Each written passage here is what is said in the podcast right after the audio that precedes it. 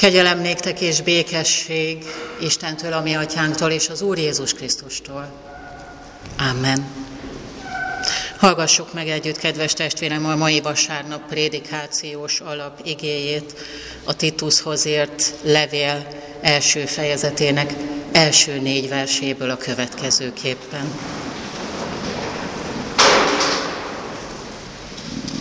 Pál, Isten szolgája, Jézus Krisztusnak pedig apostola, Isten választottaiért, hogy higgyenek és megismerjék az igazságot, az igazi kegyesség szerint az örök élet reménységére, amelyet Isten, aki nem hazudik, örök idők előtt megígért, igéjét pedig kijelentette a maga idejében az evangélium hirdetésével, amelyre megbizatást kaptam a mi üdvözítő Istenünk rendeléséből. Titusnak, a közös hitben való igaz fiamnak, kegyelem és békesség Istentől, ami atyánktól, és Jézus Krisztustól, ami üdvözítőnktől. Amen.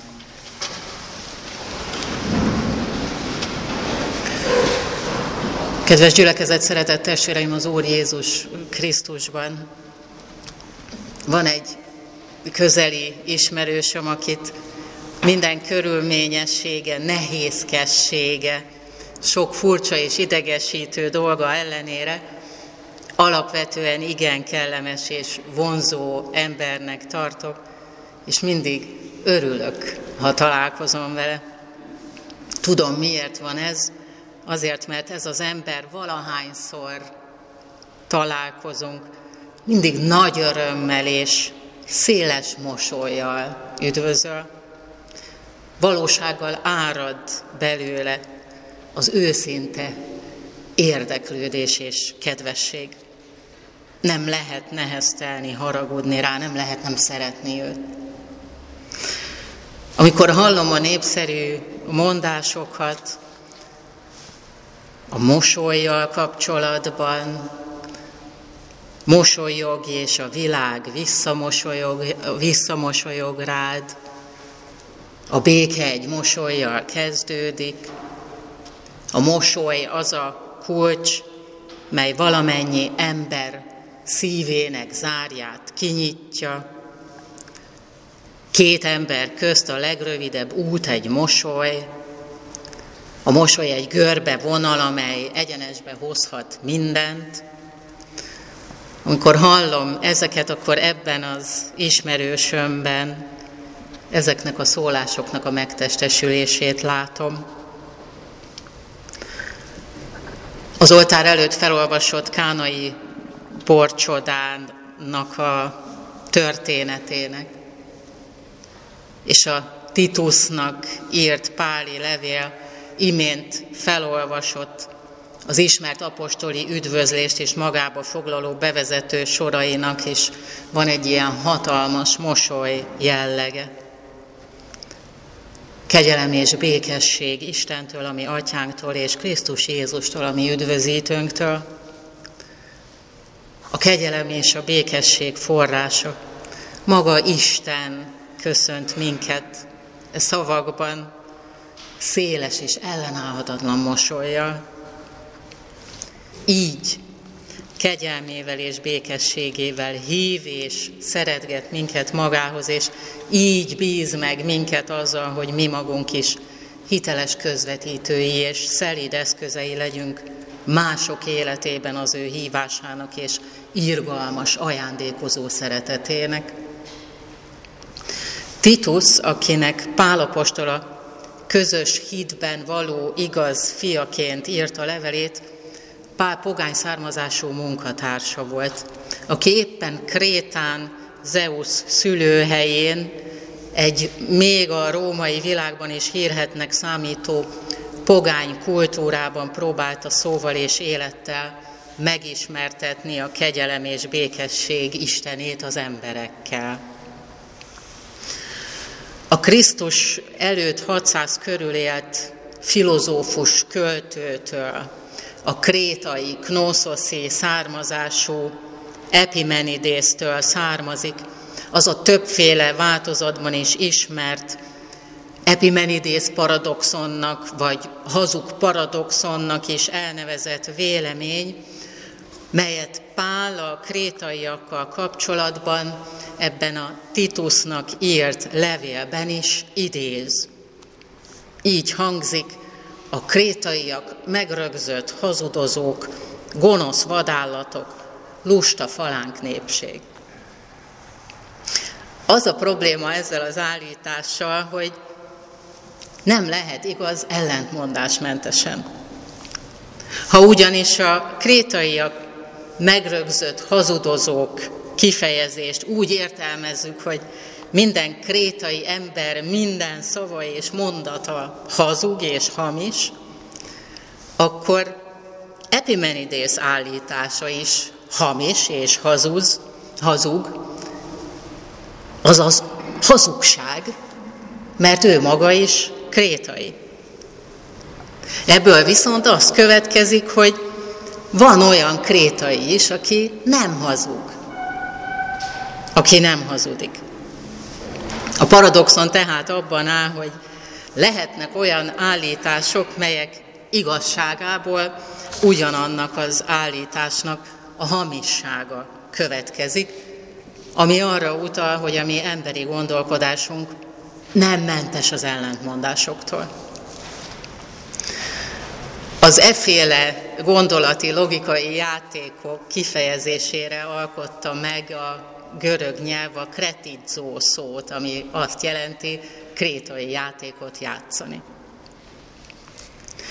Levele bevezetésében Pál azt írja, hogy az ő megbizatása Isten szolgájaként és Jézus Krisztus apostolaként az, hogy hitre vezesse az embereket, és elsegítse őket annak a felismerésére, hogy az örök élet, az üdvösség, az Istennek egy olyan számunkra örök időktől elkészített ajándéka, aminek az igazság tartalmában mi nem kételkedhetünk.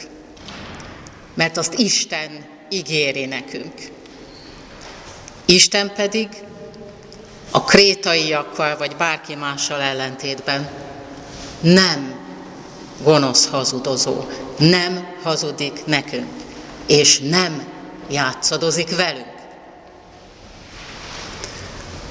Annyira nem, hogy Jézusban emberré lett, szenvedett és kereszthalált halt azért, hogy örök életet és üdvösséget ajándékozhasson nekünk.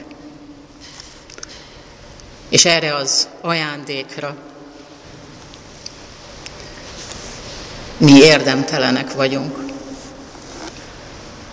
Mert bűneinkből, önbecsapásainkból, önáltatásainkból, gonoszságunkból megszabadulni, önerőből képtelenek vagyunk. Isten jó és irgalmas. Nem a halálunkat és a kárhozatunkat akarja, hanem azt, hogy megtérjünk hozzá, és éljünk teljes életet, örök életet.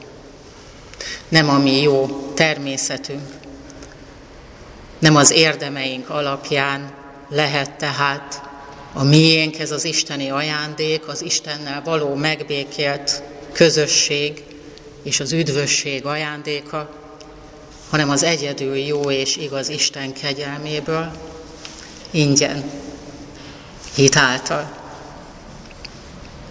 Pál, aki damaszkuszi megtérésében élte át Isten irgalmát és a kegyelem erejét, ezért használja levelei bevezetéseiben, és levelei befejezéseiben is mindig együtt ezt a kifejezést, kegyelem és békesség. Istentől, a mi atyánktól, és az Úr Jézus Krisztustól, a mi üdvözítőnktől. Krétán is voltak Isten üzenetére nyitott, hitre jutott emberek, akik tudjuk, hogy már Titus odaérkezése előtt is keresztény közösségeket, gyülekezeteket alkottak. Nem voltak ők nálunk sem jobb, sem rosszabb emberek. Isten Jézus Krisztusban minden embernek megjelent üdvözítő kegyelme és békessége, az ő teljességre, igazságra és üdvösségre hívó, nem hazug, nem játszadozó, hanem igaz szava, mint a szívek zárjait megnyitó mosoly, Pálkorában és ma is képes embereket erővel megragadni, megszólítani, és őket új, Istennel és egymással megbékült, rendezett és teljes életre elhívni. Jó és vigasztaló számunkra ez a tudás is akkor, amikor arra a korra, arra a világra és azokra az emberekre tekintünk, amelyben és akik között mi ma élünk.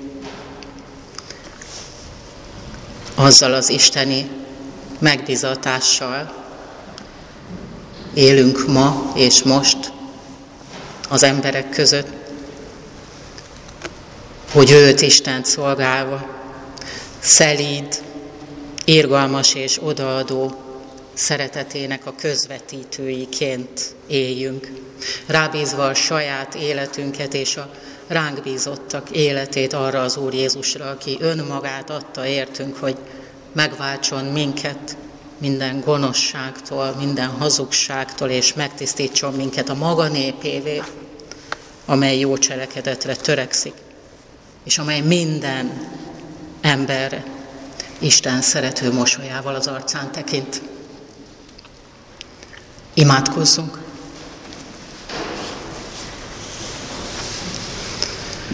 Dicsérünk téged, Istenünk, azért a világot átfogó irgalmadért, hogy akarod és munkálod minden ember üdvösségét. Dicsérünk azért az áldozatodért is, hogy egyszülött fiadat értünk a halálba adtad, és közben ká tetted. Add, hogy ragaszkodjunk hozzá, és szent lelked által eljussunk az igazság ismeretére, és annak bátor hirdetésére, Jöjj és lakozzál bennünk, szentelj meg és áldj meg minket. Amen. Most kérem, hogy nyissuk ki énekeskönyvünket a 464. éneknél, 464. éneknél. Ennek énekeljük el együtt az első és a harmadik versét.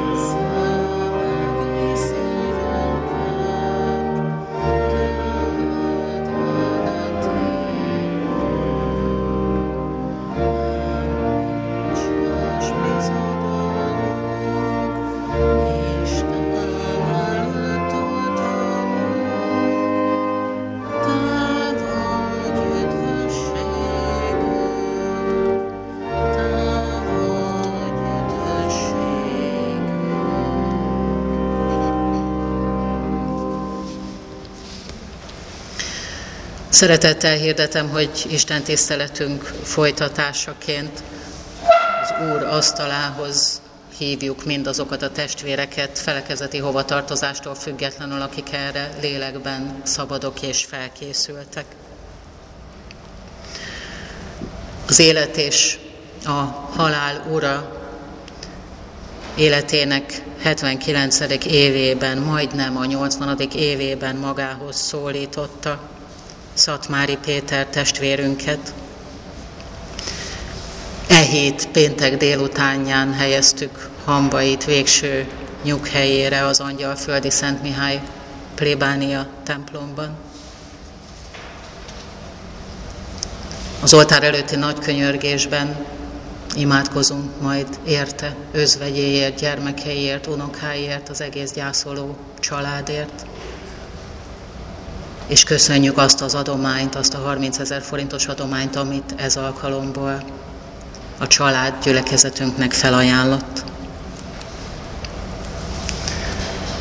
Alkalmainkat hirdetem, ma este kezdődik az okumenikus ima hét, melynek nyitó alkalma 18 órakor lesz a Deák téri evangélikus templomban. Erdő Péter mond majd szentbeszédet, és Balogh Zoltán hirdet igét még. Az ökumenikus ima hétnek itt a mi körzetünkben egyetlen egy alkalma lesz, itt nálunk a Fasori templomban, jövő héten, kedden, január 18-án este 18 órakor láthatják testvérek több helyen is az erről kifüggesztett plakátot. Kübler János, baptista lelkipásztor, dr. Jackó Sándor, görögkatolikus parókus, és Szabóné pap Klára, nyugalmazott metodista lelkész mondanak majd nekünk rövid igei gondolatokat. Az est liturgikus szolgálatát nyolc keresztény felekezet vezetői látják majd el. Jöjjünk erre az alkalomra, tehát kedden este 6 órakor. Jövő héten szerdán, január 19-én délelőtt 10 órakor a Dózsa György úti idős otthonban tartunk úrvacsorás istentiszteletet, délután három órakor pedig a hivatalban, a gyülekezeti teremben tartunk Biblia órát. Január 22-én 15 és 17 óra között kerül sor a konfirmandusok következő konfirmandus oktatására január 22-én szombaton délután 3 órakor. Az elmúlt heti offertórium összege 26.945 forint volt. Köszönjük és kérjük továbbra is adományaikat. Az evangélikus élet legfrissebb száma útmutatók, hűtőmágnes a kiáratnál kapható. Isten békessége, amely minden értelmet meghalad őrizze meg szíveteket és gondolataitokat az Úr Jézus Krisztusban, feltámadott Úrunkban. Amen.